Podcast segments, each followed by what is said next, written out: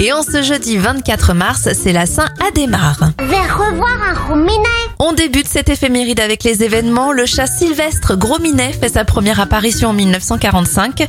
L'incendie du tunnel du Mont Blanc a lieu en 1999. Et en 2015, c'est le crash de l'avion de la Germanwings. Alors on vit chaque